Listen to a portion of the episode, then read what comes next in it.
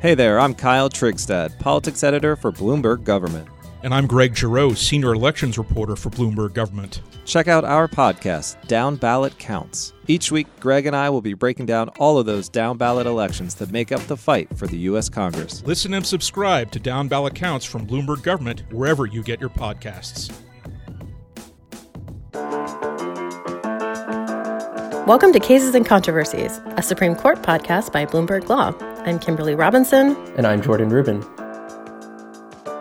And we're coming today with a special episode to introduce Amy Coney Barrett, President Trump's nominee, to fill the spot left vacant by Justice Ruth Bader Ginsburg. And to help us figure out what's going to be coming in this epic battle, we have Madison Alder, our judiciary reporter. Thanks for coming on. Great to be here. So just to start things off, we know that Judge Barrett already went through the confirmation process a few years ago, but for people listening who have no idea who she is, who is Amy Coney Barrett? Well, she's just 48 years old, so if people don't know her now, when she gets on the court, they'll have a long time to get to know who she is.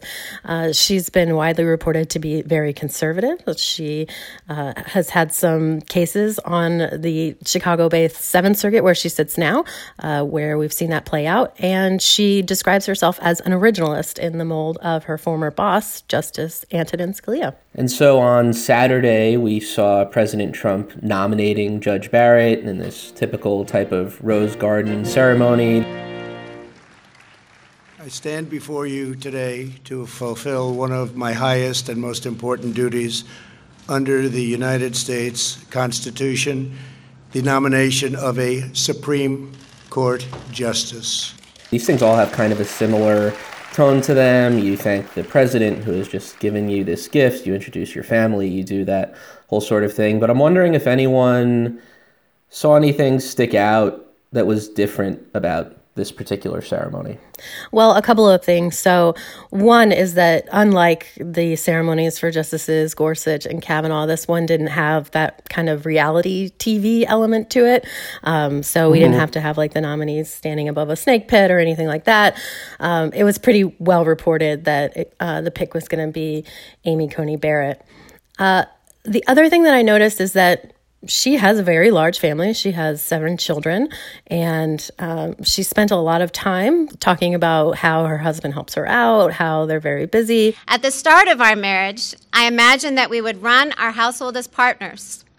As it has turned out, Jesse does far more than his share of the work. And that just stood out to me because it's not something we've heard from the, male justices who have been in that same position. I think President Trump noted that she would be the first female justice to have school-age children, but of course other justices who have sat on the court have had school-age children, and it really hasn't even been all that noteworthy. So what about you, Jordan? Not to say that this is the opposite observation of that, but one thing that stuck out to me is, the question going into this is it's awkward for her, to put it one way, in that she's coming in and being nominated before Justice Ginsburg is even buried. And the question is, how are you dealing with that aspect of this? And we saw Judge Barrett really talking up Justice Ginsburg, in addition to giving the necessary tribute to Justice Scalia, as all of the Republican appointees must. She clerked for him, so that's an additional aspect for her too.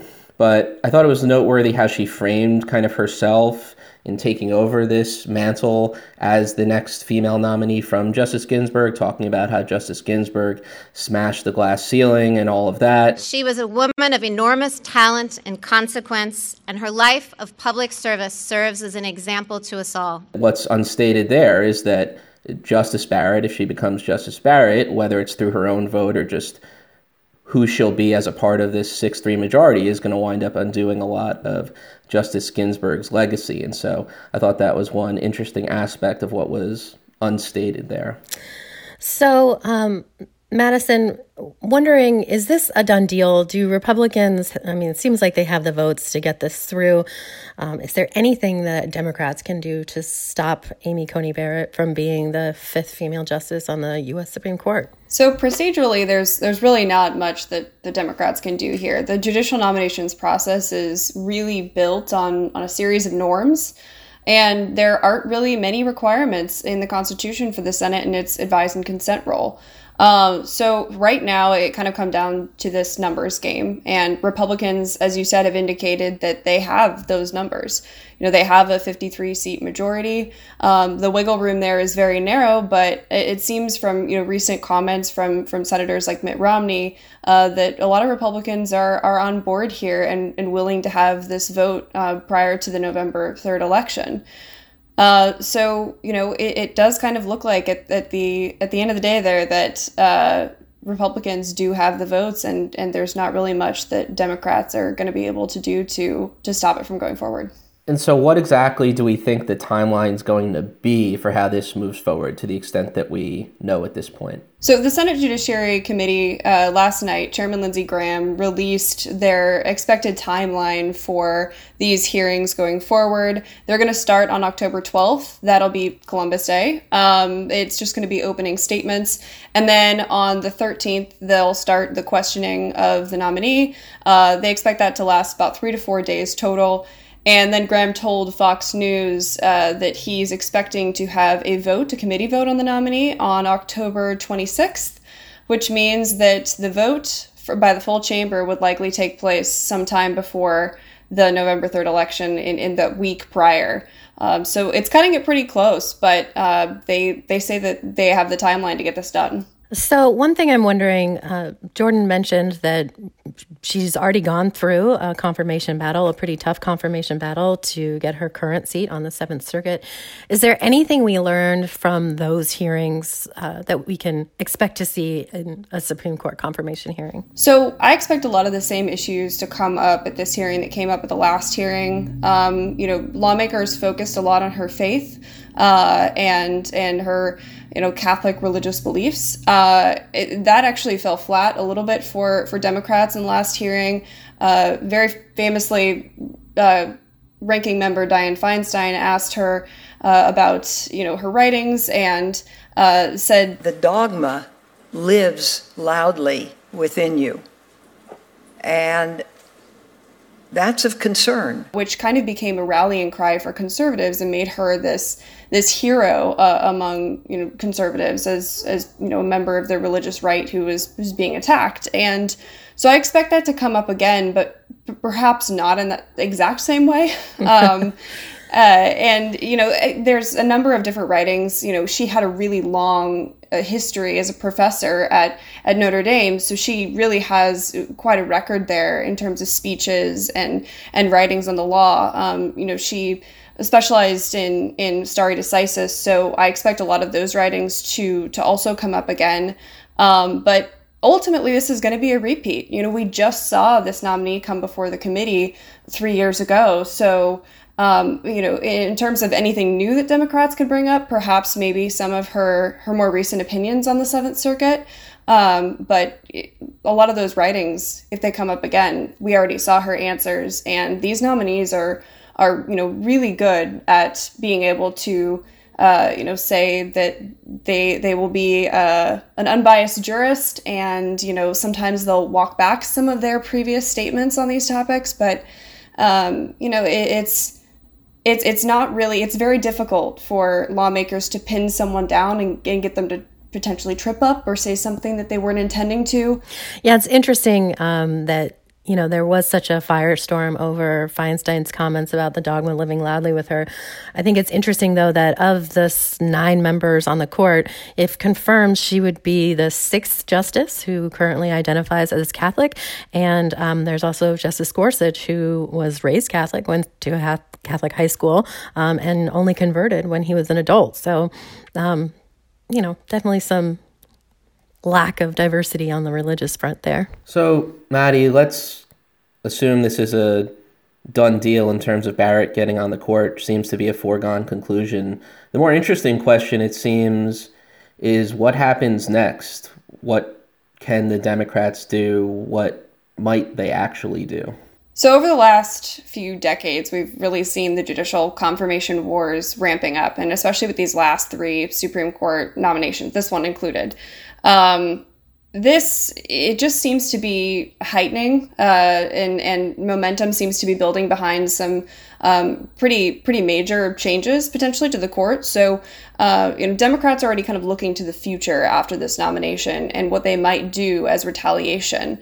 And that includes either adding seats to the Supreme Court, which has gained a lot of attention in the days following Justice Ginsburg's death, and also potentially installing term limits for Supreme Court justices. And there are other things being considered as well. But basically, it looks like the appetite here for Democrats is to make some big structural change to the Supreme Court as a response. That, of course, is easier said than done. And Democrats would need either a 60-vote majority in the Senate and the White House, or they would need to eliminate the filibuster and, be able to put forward legislation like this with just a simple majority.